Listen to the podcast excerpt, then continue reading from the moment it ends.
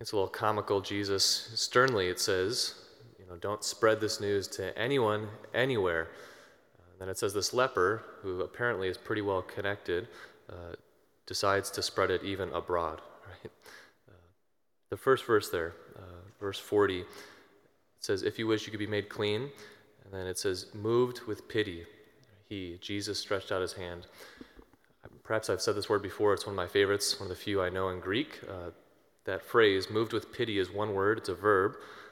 It's splanchnizomai in Greek, uh, which roughly translated means moved with compassion, but a movement that happens so deeply within ourselves that even our bones shake, right? even our internal organs uh, start to move themselves.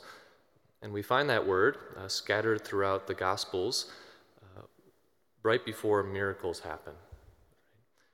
He is moved with pity. He stretched out his hand, touched him. He says, I do will it, be made clean. So, like that leper, I think we too uh, desire miracles. And we could kind of look at the checklist that has to happen, right, to get miracles, we think, right?